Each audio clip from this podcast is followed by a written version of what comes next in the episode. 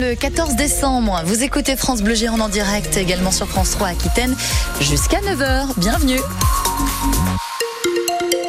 Et ça roule toujours aussi mal sur la nationale 89, Janelle Bernard. Un peu compliqué ce matin, encore une fois. Vous roulez en moyenne à 15 km heure euh, depuis Béchac et Caillou en direction de la Rocade. Donc c'est un peu compliqué. C'est le cas également sur la 10, euh, depuis Embarras et la Grave en direction de Bassins et sur la 62 avec une moyenne de 32 km heure sur Cadejac en, en direction de cette Rocade.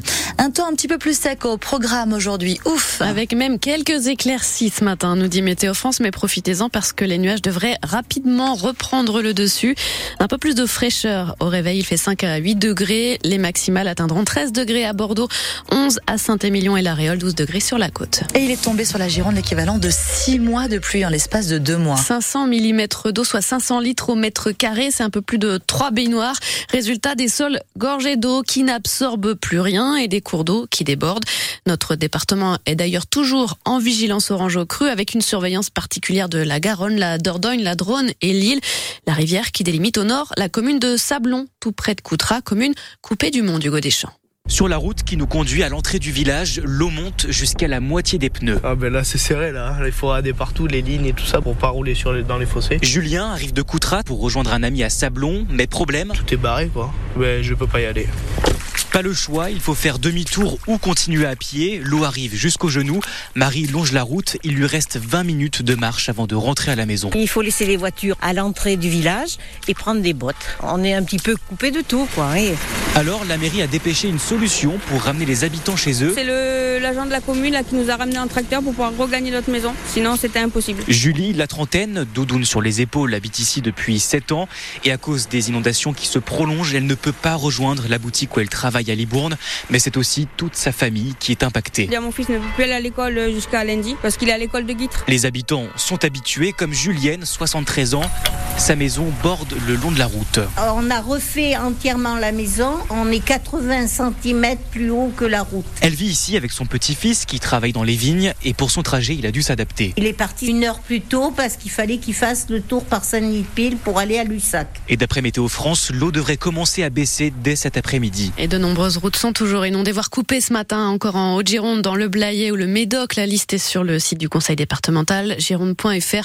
Cinq départements sont en vigilance orange au cru ce matin, la Gironde donc, mais aussi la Corrèze, la Dordogne, la Charente et la Charente-Maritime. La Charente-Maritime, justement, où le pic de crue est attendu aujourd'hui. Par précaution, les 144 détenus de la prison de Sainte seront évacués vers d'autres établissements pénitentiaires aujourd'hui.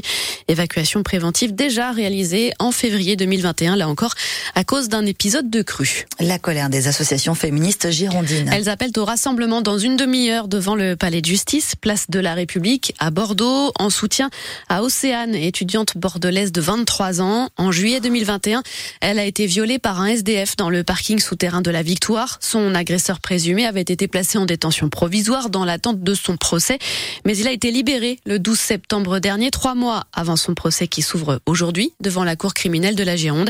Et sa victime l'a découvert en le croisant dans la rue à Bordeaux. Inadmissible pour Annie Cararetto, la coprésidente du planning familial de la Gironde. C'est euh, un agresseur multirécidiviste euh, dont il est noté la, dangerosité, qui a été libéré euh, trois mois avant son procès alors qu'il était en prison. Et c'est la victime qui euh, est obligée de s'enfermer pour se protéger. Dans la mesure où c'est un récidiviste, eh bien c'est un vrai sujet. Au-delà des faits qui concernent la victime, c'est le message qu'on envoie justement à tous ces agresseurs en leur disant mais violer, c'est un crime, c'est pas grave.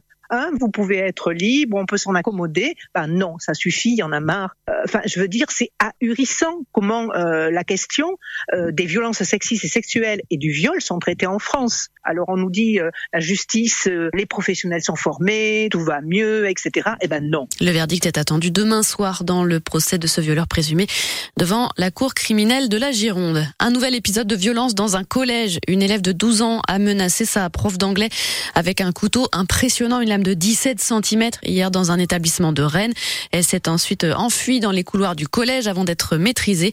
L'adolescente, trop jeune pour être mise en garde à vue, a été placée en retenue judiciaire. Mesure levée hier soir, la jeune fille a été hospitalisée après avoir subi un examen psychiatrique. Elle ne montre aucun signe de radicalisation selon le procureur de Rennes.